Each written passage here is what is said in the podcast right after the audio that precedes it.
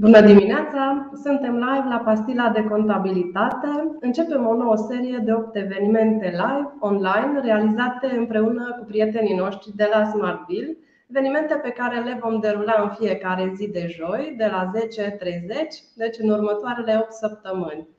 Dacă doriți să primiți notificări privind evenimentele derulate și eventualele materiale pregătite de către invitații noștri, vă puteți înregistra gratuit pe smartbill.ro pastila de contabilitate. Vom pune linkul pentru înscriere în comentarii pe pagina de Facebook.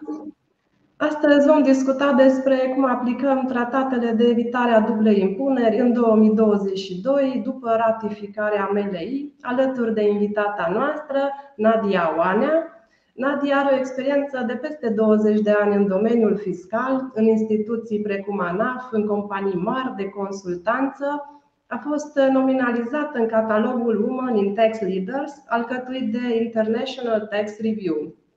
Recent, Nadia a demarat propriul proiect denumit Tax and Training. Este un proiect antreprenorial prin care oferă consultanță specializată în taxare națională și internațională, în prețuri de transfer, dar oferă și training în domeniul fiscal.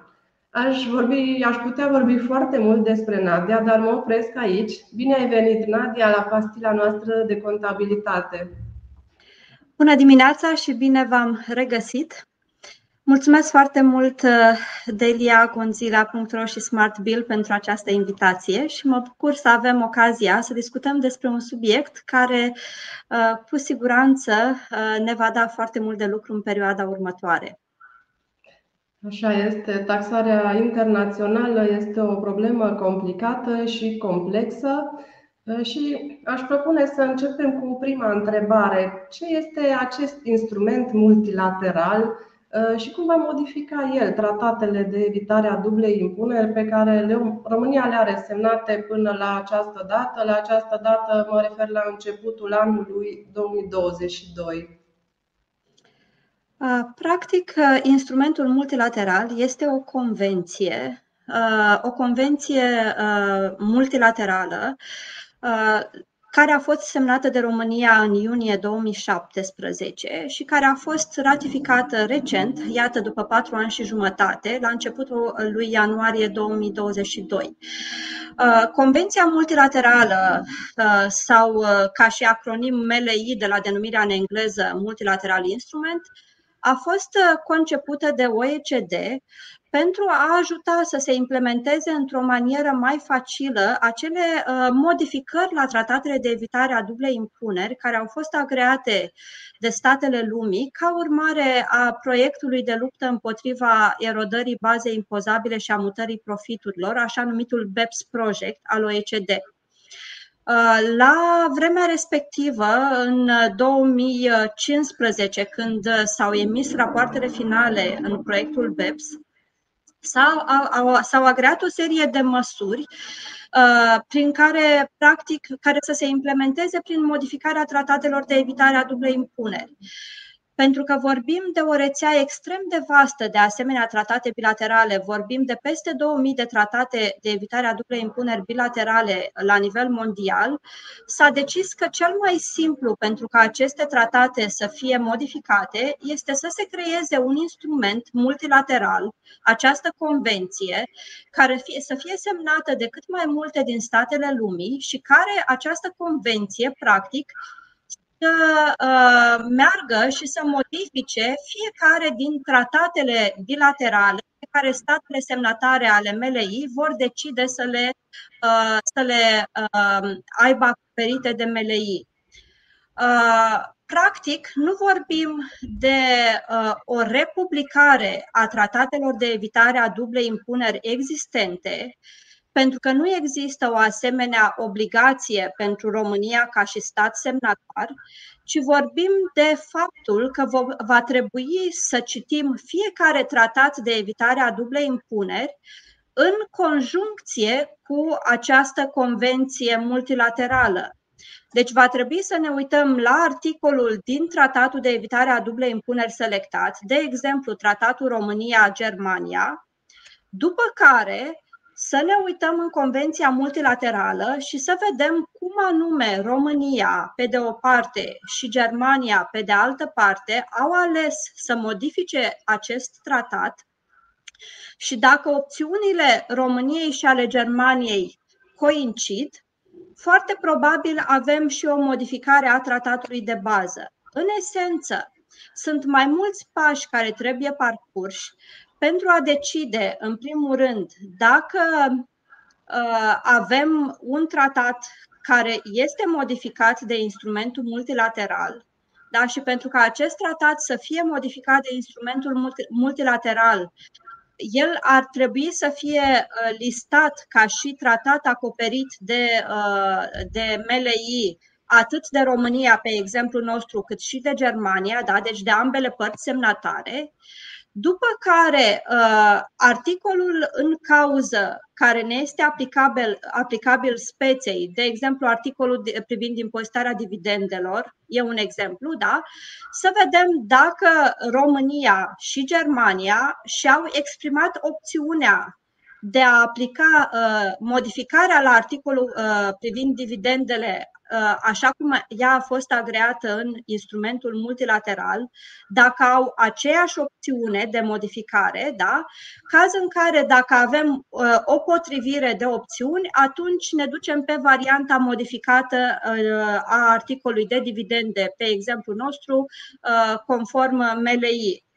Deși pare simplu, în realitate multitudinea de situații privind uh, potrivirea sau nepotrivirea privind opțiunile alese uh, este uh, de complexitatea aplicării MLI și pentru a ne ușura, ca să zicem așa, sarcina de aplicare a tratatelor de evitare a dublei impuneri în contextul aplicării MLI, Există instrumente ajutătoare pe site-ul OECD.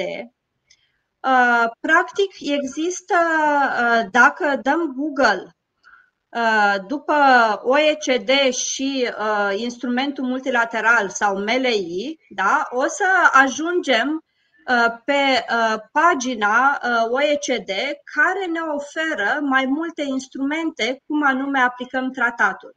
Pe scurt, cam acesta este uh, instrumentul uh, multilateral. Uh, practic, el ne va aduce la o uh, cu totul altă interpretare a tratatelor de evitare a dublei impuneri în momentul în care el va produce efecte. Uh, aș vrea să le reamintesc celor care ne urmăresc că pot să adreseze întrebări, comentarii pe pagina de Facebook în secțiunea de comentarii, uh, pe pagina Smartville sau pe pagina de YouTube.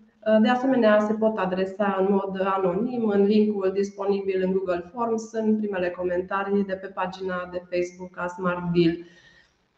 Nadia, spuneai că vorbea de momentul în care va produce efecte acest MLI. Când se va întâmpla acest lucru? Ce pași vor mai trebui parcurși?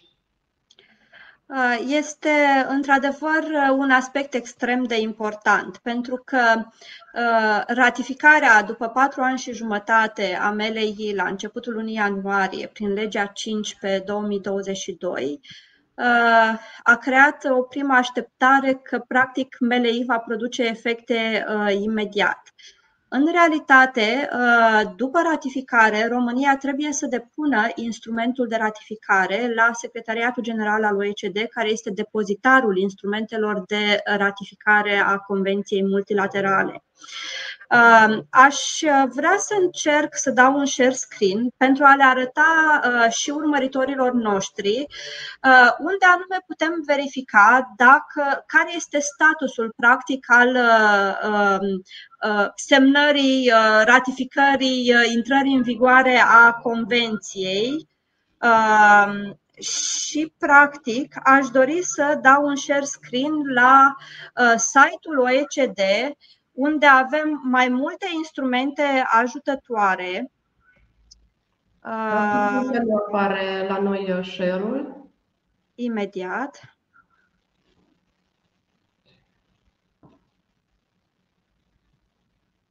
Imediat.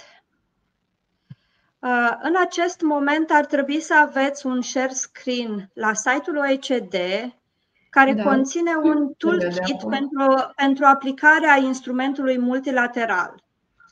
Uh, aici, de exemplu, găsim uh, un link la matricea opțiunilor și uh, rezervărilor exprimate de statele lumii la convenție, despre care o să vorbim imediat. Găsim, de exemplu, un explicat pas cu pas Uh, care este raționamentul aplicării convenției multilaterale și foarte interesant, foarte interesant acest flowchart pentru aplicarea convenției, care practic uh, este o schemă logică pentru aplicarea fiecărui articol din uh, convenție Uh, în funcție de uh, opțiunile exprimate de două state, două sau mai multe state semnatare ale unui acord care va fi modificat de uh, MLI. Și în acest moment ar trebui să vedeți pe ecran opțiunile exprimate de România și rezervările exprimate de România. Nu știu dacă s-a schimbat ecranul, Delia. Da, se vede matricea. Da? Uh, din, da. Uh, din această matrice se observă că în momentul de față, pentru România ca și status al aplicării uh, convenției, nu apare decât momentul semnării în iunie 2017 însă nu apare că s-ar fi depus instrumentul de ratificare și nu apare data intrării în, uh, funcțiune, în, uh, uh, intrării în aplicare. De asemenea, statusul rezervărilor și opțiunilor vis-a-vis de prevederile convenției apare ca unul provizoriu deocamdată, ceea ce înseamnă că OECD încă nu a actualizat această matrice a opțiunilor și rezervărilor cu uh, opțiunile și rezervările finale pe care România le-a exprimat prin legea de ratificare a Convenției. Uh, revenind la, uh, la întrebarea ta de când produce efecte MLI pentru tratatele semnate de România, în convenție se precizează că trebuie să treacă o perioadă de trei luni calendaristice de la uh, data când România depune instrumentul de ratificare. Presupunând că acest instrument de ratificare va fi depus în perioada următoare de România în cursul anului 2022, trebuie să socotim trei luni de zile de la data când va apărea uh, aici, în această matrice, ca uh, fiind depus uh, instrumentul de ratificare la Secretariatul General al OECD. Mergând mai departe, Convenția ne spune la ce fel de impozite se aplică instrumentul multilateral. Adică Uh, și, uh, și convenția distinge între două tipuri de impozite. Este vorba de impozitele cu reținere la sursă și orice alte tipuri de impozite, în speță impozitul pe profit. Când vorbim de impozite cu reținere la sursă, vorbim de impozitul pe dividende, impozitul pe redevențe, pe câștiguri de capital, dacă aici pe dobânzi. Dar, uh, pentru aceste tipuri de impozite, uh, Uh, ne uităm la uh, convențiile de evitare a dublei impuneri modificate prin MLI pentru evenimente impozabile care generează uh, impozit cu reținere la sursă în, într-o anumită perioadă de la data de 1 ianuarie a anului următor intrării în vigoare a convenției. Uh, iar uh, la fel și pentru când vorbim de celelalte tipuri de cu autoimpunere, respectiv impostul pe profit, uh, în esență vorbim de impozite datorate cu 1 ianuarie anului următor intrării în vigoare a convenției. Uh, deci, uh, cu siguranță, pentru anul 2022 uh, nu ne uităm la convențiile de evitare a dublei impuneri așa cum au fost ele modificate de MLI. Foarte probabil undeva începând cu 2023 va trebui să ne uităm la convenții așa cum sunt ele modificate de MLI. Dacă totuși vă întrebați de ce discutăm acum de modificarea convențiilor prin MLI, sunt anumite uh, efecte în special asupra structurilor juridice ale grupurilor de firme și asupra unor entități, de exemplu, entitățile de tip holding, care, pe care este posibil să le vedem implementate încep, chiar mai devreme de, de intrarea în vigoare a MLI pentru România, deoarece sunt anumite tipuri de societăți care vor fi direct afectate de uh, schimbările din Convenția de evitare a dublei impuneri ca urmare a MLI. Deci este foarte probabil că vom vedea uh, restructurări uh, juridice ale grupurilor de firme, astfel încât uh, structurile să fie uh, mai conforme cu noile prevederi ale tratatelor și sper să avem ocazia să discutăm uh, în cursul zilei de astăzi care sunt acele societăți care sunt mai afectate de noile prevederi. Mulțumim, Nadia, mulțumim pentru share. Avem acum uh, o întrebare anonimă dacă ANAF a publicat materiale pe această temă, dacă există modificări legislative publicate în acest sens, eu personal nu știu să existe pe site-ul ANAF, dar poate uh, știi tu dacă există ceva materiale informative pe subiectul acesta. În primul rând, uh, un câștig foarte mare este faptul că avem convenția publicată în limba română. Uh, practic, uh, la momentul uh, redactării convenției și deschiderii spre semnare către părțile semnatare, la sfârșitul anului 2016, avem OECD a emis două versiuni cu putere oficială, respectiv versiunea în limba engleză și în franceză. Și, practic, în momentul de față avem convenția tradusă în limba română, ceea ce este un foarte mare câștig. Uh, și avem legea 5 pentru ratificarea uh, convenției, legea 5 din 2022 și avem uh, practic decretul prezidențial de ratificare a legii 5. Practic, acestea sunt materialele publicate în limba română în momentul de față. Uh, există pe site-ul OECD, așa cum am spus, mai multe documente. Uh, pe aceeași pagină pe care v-am arătat-o mai devreme, există și uh, anumite comentarii ale OECD privind aplicarea Convenției multilaterale. Deci există o multitudine de documente, este adevărat, în limba engleză și cred că și în franceză, Uh, urmează probabil, urmează și sper din tot sufletul ca uh, uh, Ministerul de Finanțe să publice măcar un model de versiune consolidată a unei convenții de evitare a dublei impuneri, așa cum recomandă OECD. Deci e, e recomandare, nu este obligație, astfel încât practic noi practicienii care va trebui practic să aplicăm convenții de evitare a dublei impuneri să avem uh, un model și să fim siguri că am înțeles corect modul de corelare a convențiilor cu uh, MLI. Mulțumim, Nadia. Uh, care este structura acestui MLI și care sunt uh, principalele modificări pe care le aduce la tratatele acestea de evitare a dublei impuneri? Practic, uh, Convenția are șapte părți. Uh, unele sunt, uh, ca să zic așa, prima parte și ultima. Prima parte se referă la sfera de aplicare și definiția unor termeni. Uh, ultima parte sunt uh, măsuri generale, când intră în vigoare convenția, când intră în vigoare anumite prevederi speciale și așa mai departe, cum se fac notificările pe, privind opțiunile uh, la convenție, cum se fac rezervările și așa mai departe. Celelalte părți, practic, se referă la măsuri concrete de modificare a Convenției de evitare a dublei impuneri. Aceste măsuri se împart în două mari categorii. Sunt măsuri obligatorii și măsuri opționale. Măsurile obligatorii se referă la uh, standardul minim al OECD privind implementarea măsurilor pentru prevenirea mutării bazei impozabile și a erodării profiturilor, agreate de toate țările uh, care fac parte din cadrul uh, inclusiv al, uh, al OECD pentru implementarea BEPS. România este membra acestui cadru inclusiv și, prin urmare, practic și-a asumat implementarea acestor, acestui standard minim. Sunt două seturi de măsuri, sunt două arii care vizează convențiile de evitare a dublei impuneri incluse în acest standard minim.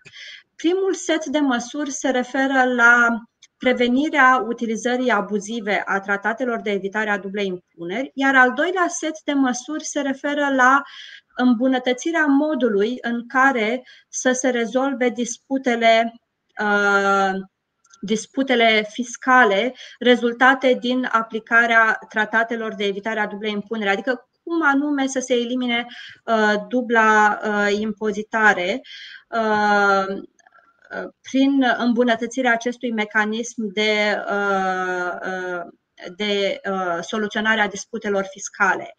Dacă este să mă refer la prima categorie de de fapt, haideți să vă povestesc un picuț despre măsurile opționale, da? după care eventual să discutăm despre să luăm fiecare măsură obligatorie în parte. Uh, la măsurile opționale avem măsuri legate de uh, acele situații de dublă impozitare sau dublă neimpozitare sau impozitare și neimpozitare și neincludere în baza impozabilă generate de elemente hibride. Uh, Uh, o să discutăm foarte pe scurt despre ce este vorba. Uh, avem un al doilea set de măsuri care se referă la lărgirea definiției sediului permanent. Uh, un al treilea set de măsuri care se referă, sunt măsuri de data aceasta opționale, care se referă la evitarea abuzării tratatelor de evitare a dublei impuneri. Și mai avem uh, un set opțional de măsuri care nu face parte din standardul uh, minim, uh, referitoare la îmbunătățirea mecanismului de dispute resolution, respectiv se referă la mandatory binding arbitration, mecanismul obligatoriu de arbitraj. Uh, ca să simplificăm puțin uh, România și să anticipăm un picuț uh, discuția, um, deși inițial, provizoriu, România părea că a ales să aplice foarte multe din aceste măsuri opționale, prin legea de ratificare a MLI, practic România și-a exprimat rezerva de a nu aplica multe din măsurile opționale, ceea ce oarecum mai simplifică uh, lucrurile, ca să zicem așa și o să atingem pe parcurs care sunt acele măsuri pe care România a decis să nu le, să nu le aplice. Deci, în esență, cam aceasta este structura. Avem măsuri obligatorii care țin de prevenirea abuzării tratatelor de evitare a dublei impuneri și de îmbunătățirea mecanismului de soluționare a litigiilor uh, care să reducă dubla impozitare și avem măsuri opționale. Pentru o parte, România a ales să le aplice, pe altele a ales să nu le aplice. Mulțumim, Nadia. Avem o întrebare și un comentariu oarecum pe aceeași temă. Prima întreabă dacă nu se va complica și mai mult această problemă fiscală a taxării internaționale și așa atât de complicată prin introducerea unui instrument în plus. Cu siguranță lucrurile au devenit din ce în ce mai complicate, însă trebuie să ne gândim că oricum trăim într-o lume extrem de complexă Uh, cu uh, modele economice foarte complexe și, uh, practic, trăim astăzi, pe lângă, trăim astăzi o perioadă în care de profundă schimbare a regulilor de taxare internațională care au fost stabilite undeva cu mai bine de 100 de ani în urmă. Da? Instrumentul multilateral este primul dintre genul ăsta, acesta de instrumente semnat de foarte multe din țările lumii, însă să ne amintim că recent OECD a ajuns la un acord privind Uh, impozitarea economiei digitale și uh, prevenirea BEPS da, prin uh, planul, prin pilar, măsurile agreate prin pilar 1 și pilar 2. Da? Deci vom avea impozitare minimă, vom avea schimbarea regulilor de alocare a impozitării pentru modelele de business digitale. Uh, deci complexitatea de-abia a început. Cu siguranță lucrurile sunt mai complexe, de aceea ar trebui să ne pregătim și să învățăm din timp și să înțelegem regulile, chiar dacă ele se aplică, să zicem, uh, într-un an sau doi. Mai avem o, un comentariu, nu e o întrebare. Sperăm să fie aduse clarificări prin acest instrument, fiindcă în momentul de față fiscalitatea internațională nu este tocmai ușor de interpretat uh, și stabilit. Uh, Nadia, să trecem la următoarea întrebare. Uh, ce va impacta această convenție multilaterală, modul în care noi vom trata tranzacțiile cu nerezidenți? Vom avea o modificare semnificativă a prevederilor comparativ cu ce aveam până în momentul de față în convențiile de evitare a dublei impuneri? Cu siguranță sunt modificări și sunt modificări, ca să zic așa, de substanță produse de, generate de acel standard minim pe care uh, România îl va implementa. Și cred că este momentul să discutăm despre prima măsură obligatorie. De fapt, sunt două măsuri uh, obligatorii incluse în uh, standardul minim și care se referă la prevenirea utilizării abuzive a tratatelor de evitare a dublei impuneri. Um, ce înseamnă această utilizare abuzivă a tratatelor? Înseamnă, practic, o utilizare uh, pentru a obține beneficii fiscale în scopuri care nu au fost avute în vedere atunci când țările semnatare ale tratatului au negociat tratatul și au semnat tratatul. Uh, în uh, esență, genul acesta de cel, cel mai, să zicem, des întâlnit mod de a utiliza tratatele necorespunzător este așa numitul treaty shopping, da? când mergi la cumpărat de uh, tratate. Uh, OECD-ul pe site-ul uh, dedicat MLI dă și un exemplu și este și un filmuleț pentru cei care vor să, să-l urmărească, ce înseamnă treaty shopping. Da? Și cred că o să încerc să folosesc exact țările din, din exemplul OECD, dar puteți folosi oricare alte țări. OECD-ul dă exemplu Africa Africa de Sud, care um, uh, deci un, un, o firmă din Africa de Sud care plătește, uh, cred că, dobânzi către un investitor din uh, Maldive, cred, sau nu sunt sigură că am reținut exact țările, dar nu contează, un paradis fiscal, da?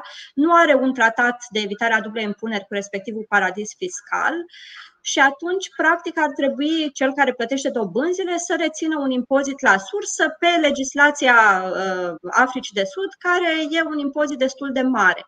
Și atunci, ce se gândește uh, finanțatorul nostru? Să-și facă o firmă intermediară într-un stat din Uniunea Europeană cu care Africa de Sud are tratat de evitare a dublei impuneri și, practic, să acorde respectiv un împrumut de pe acea entitate doar ca să reducă impozitul cu reținere la sursă pe care ar trebui să-l plătească în țara uh, plătitorului de dobânzi.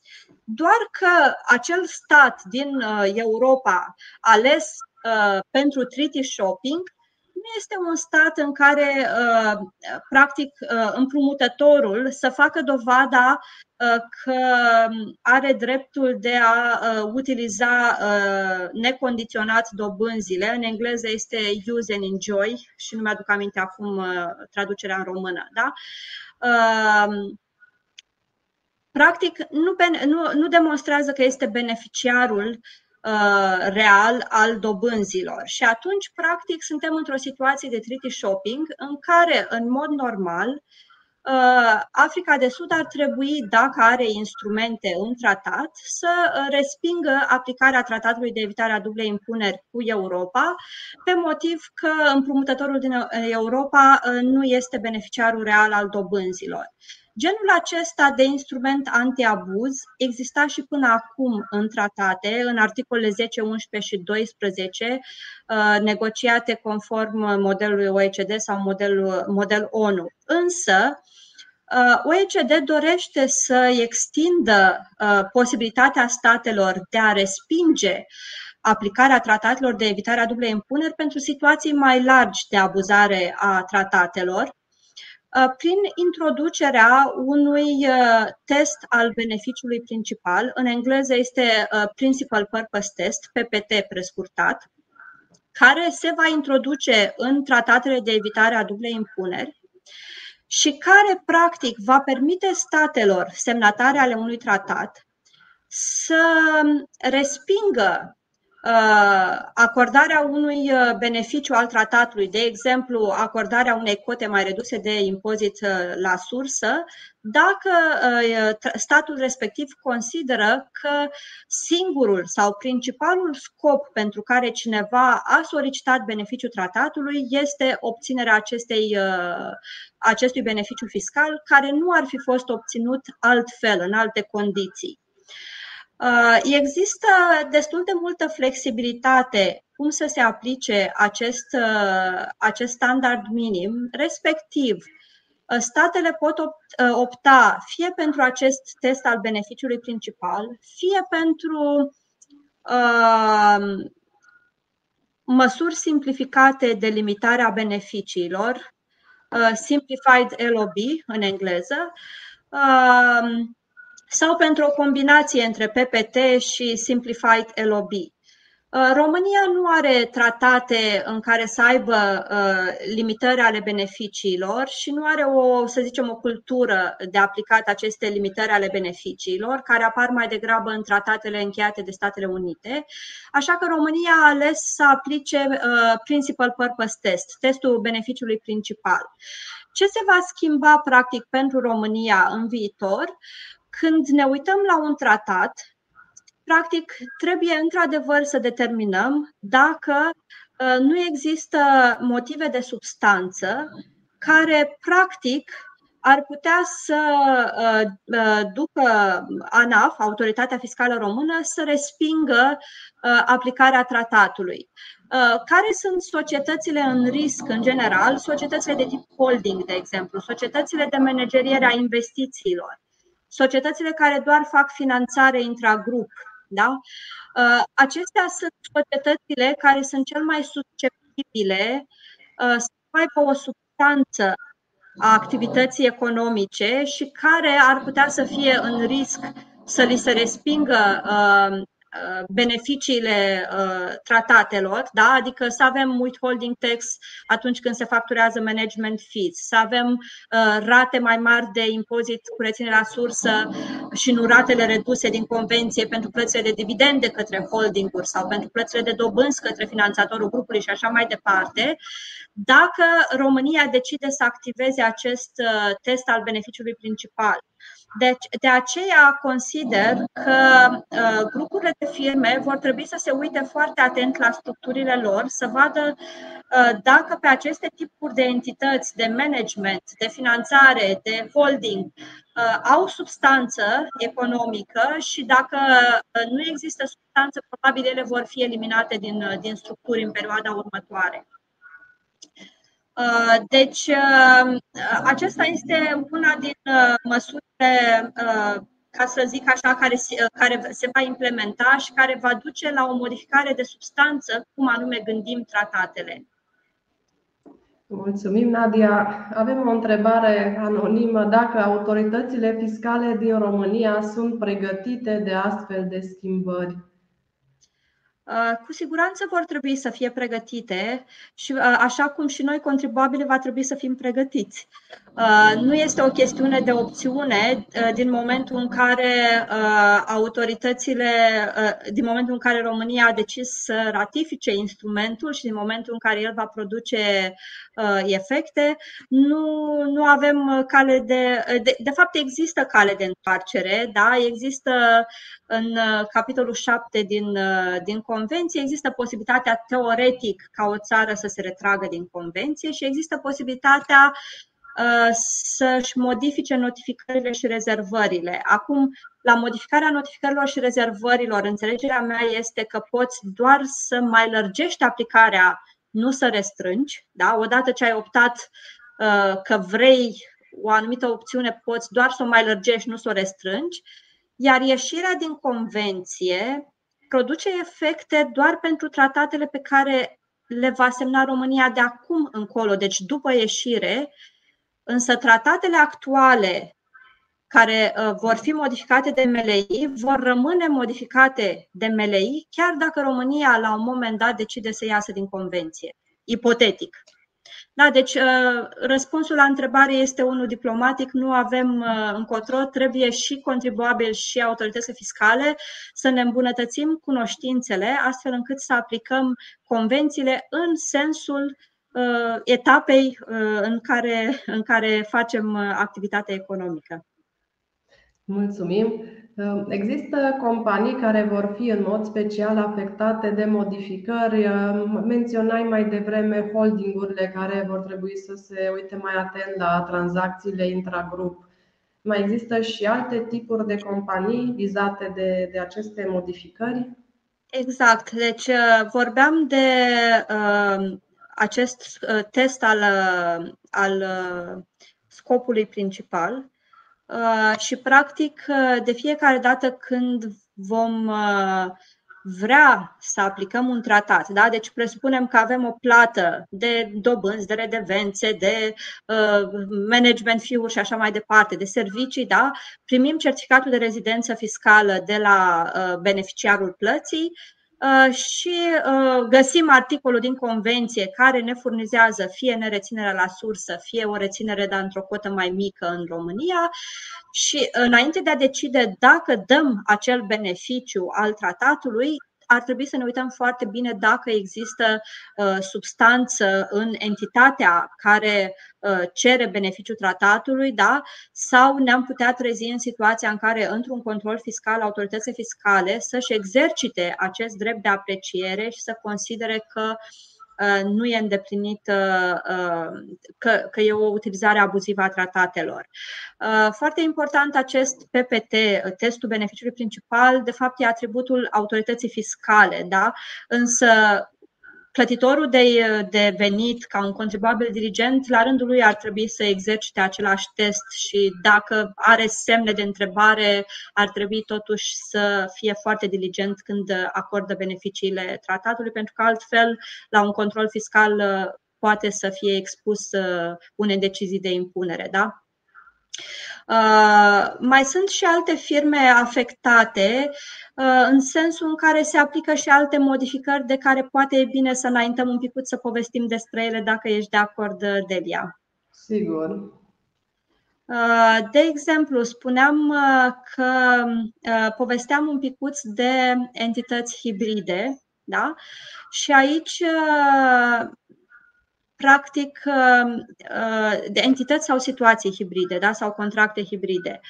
Uh, aici vorbim de entități transparente fiscal, adică acele entități care nu sunt impozitate ca și corporație pe profitul corporației, ci sunt impozitate pe veniturile câștigate de partenerii în entitate. Da? Uh, vorbim de societăți cu dublă rezidență fiscală și vorbim de situații care ar putea să genereze fie dublă neimpozitare, uh, fie uh, dublă deducere, fie neimpozitare și nededucere. Aici, foarte pe scurt, pentru că suntem totuși într-un timp limitat, Aș vrea să spun că România a ales să implementeze uh, modificările legate de, uh, de uh, partea de uh, tratare a entităților uh, transparente.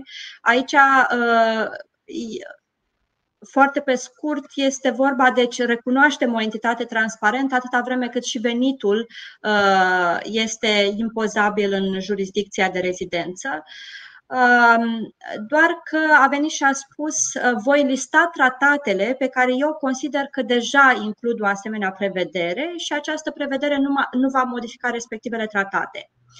Regate dubla rezidență, e bine de știut că în sine tratatele de evitare a dublei impuneri nu modifică Uh, regulile de rezidență din legislația domestică. Da? Deci în codul fiscal avem definiția ce înseamnă societate rezidentă și definiția aceea nu se modifică. Reamintesc că avem uh, recent introdus în legislație o nouă definiție a ceea ce înseamnă locul conducerii efective și, practic, din iulie 2021, firmele străine care au locul conducerii efective în România au obligația să depună un chestionar de rezidență fiscală la ANAF și în funcție de răspunsurile la întrebările din chestionar ANAF să decidă dacă ele devin rezidente fiscale în România sau nu, și avem și modificarea reglementărilor contabile care ne spun cum anume trebuie să-și țină evidența contabilă să întocmească situații financiare aceste entități străine care sunt considerate că au locul conducerii efective în România și practic devin rezidente fiscale în România. Deci trebuie să-și impună în România venitul lor mondial, profitul din activitățile din orice jurisdicție. Deci nu schimbăm regulile domestice. În schimb, dacă avem o entitate care e considerată rezidentă fiscal, conform regulilor din două jurisdicții, de exemplu, o firmă din Germania care este rezidentă fiscală în Germania pentru că este înregistrată în Germania, dar este considerată că are locul conducerii efective în România, Uh, și din cauza asta ea îndeplinește și regulile de rezidență fiscală din România, da? ea e considerată uh, cu dublă rezidență. Da? Uh, în uh, tratatele de evitare a dublei impuneri, înainte de BEPS, uh, regula de departajare, da, care, uh, conform căreia se decide a cărei țară este rezidentă firma aceasta pentru scopul aplicării tratatelor de evitare a dublei impuneri, era uh, Place of Effective Management, uh, locul conducerii efective. Uh, BEPS, proiectul BEPS vine și spune că acest poem este deși pare obiectiv, este manipulabil. Și uh, proiectul BEPS a venit și a spus, noi nu mai vrem ca poem să fie uh, criteriul de departajare, ci vrem să lăsăm țările semnatare ale unui tratat să decidă prin procedura amiabilă. România acceptă a, acest, uh, această modificare, însă iarăși vine și spune că va lista acele tratate care deja uh, conțin Uh, procedura amiabilă ca și criteriu de departajare. Și mai e o modificare interesantă legată de aceste entități hibride, care se referă la uh, modul de acordare a, uh, a, a evitării dublei impuneri. Sunt două metode în tratate, metoda scutirii și metoda creditului fiscal.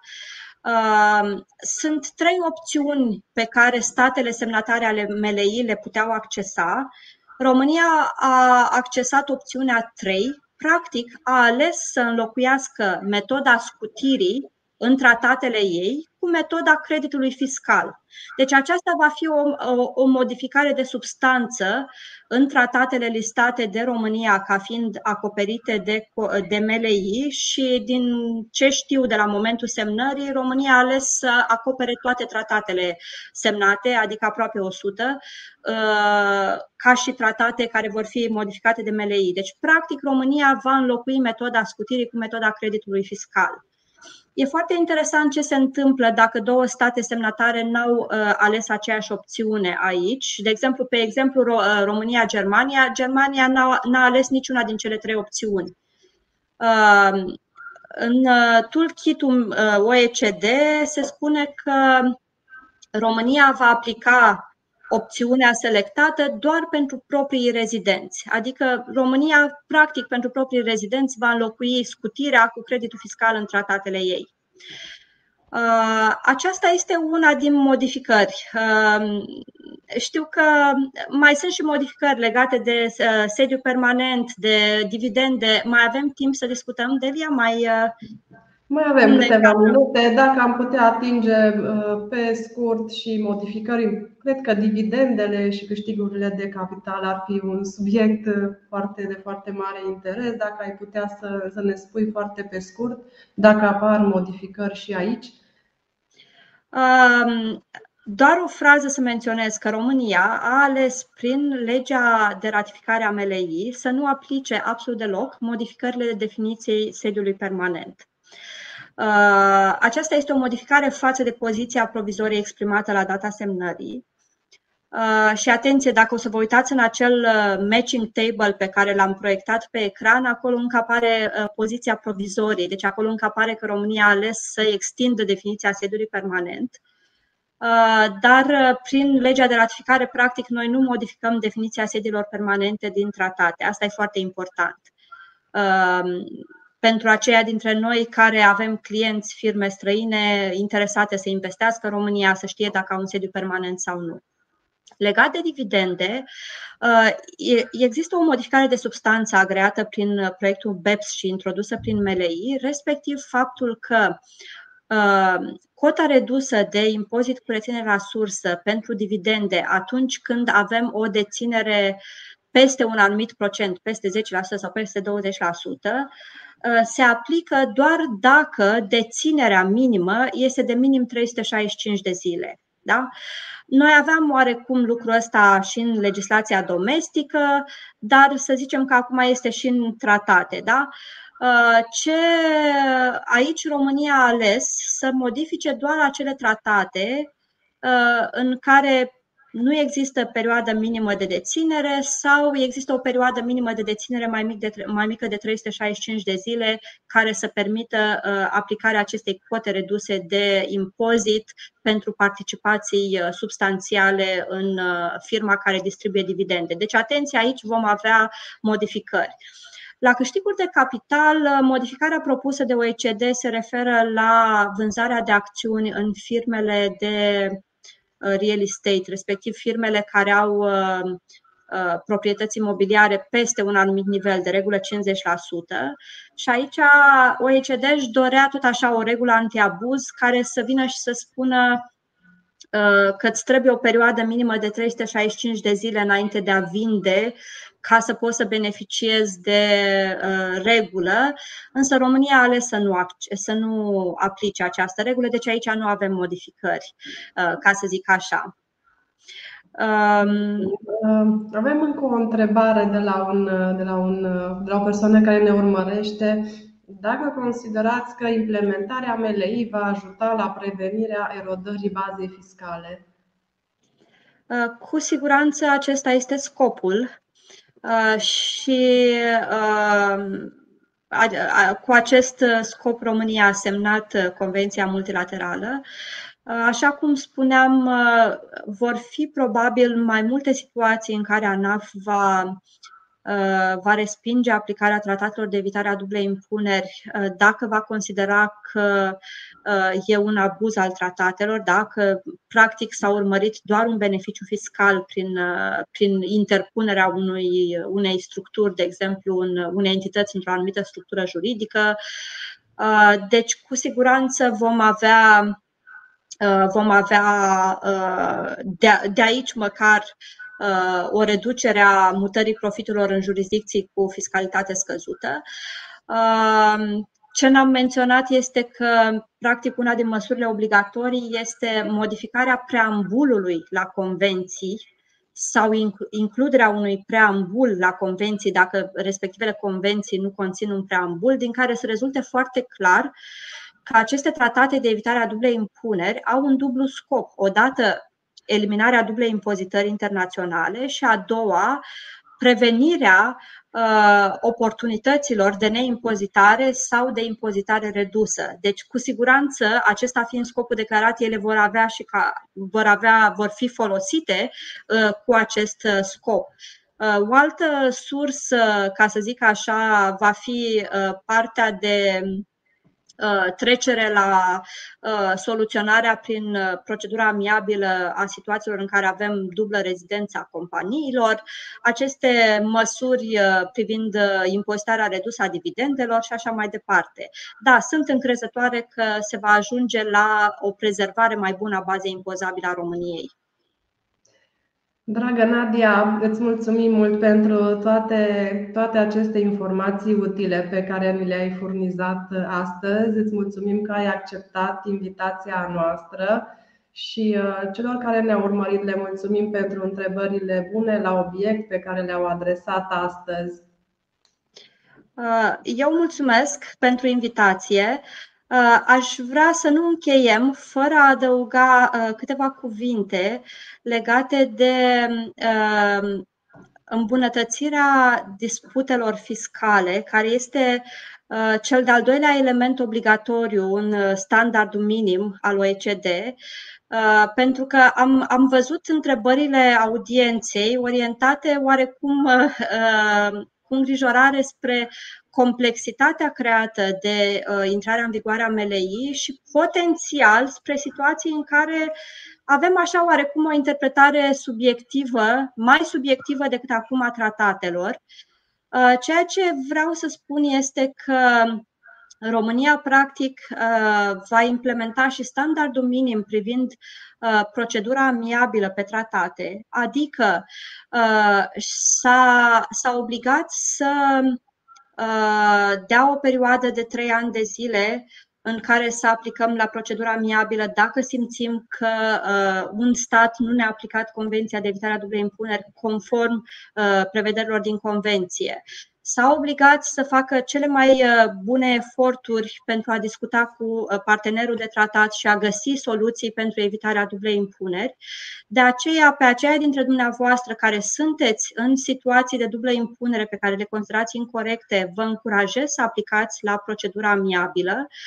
Uh, care uh, va suferi îmbunătățiri din perspectivă substanțială, în sensul că România chiar își asumă prin uh, MLI această obligație de a, de a de a face cele mai bune eforturi de a găsi soluții de evitare a dublei impuneri în contextul tratatelor de evitare a dublei impuneri. Încă o dată vă mulțumesc foarte mult și cu mare drag Uh, mi-ar place să continuăm această discuție și uh, pentru că cu siguranță vor fi multe întrebări în momentul în care începem să aplicăm în practică MLI. Este într-adevăr o problematică complexă, o problematică care aduce în discuție elemente noi și uh, nevoia de informație de la specialiști, așa cum ești tu, Nadia, va fi foarte importantă în perioada următoare. Îți mulțumim încă o dată, vă mulțumim, dragi prieteni, ne revedem data viitoare. La revedere!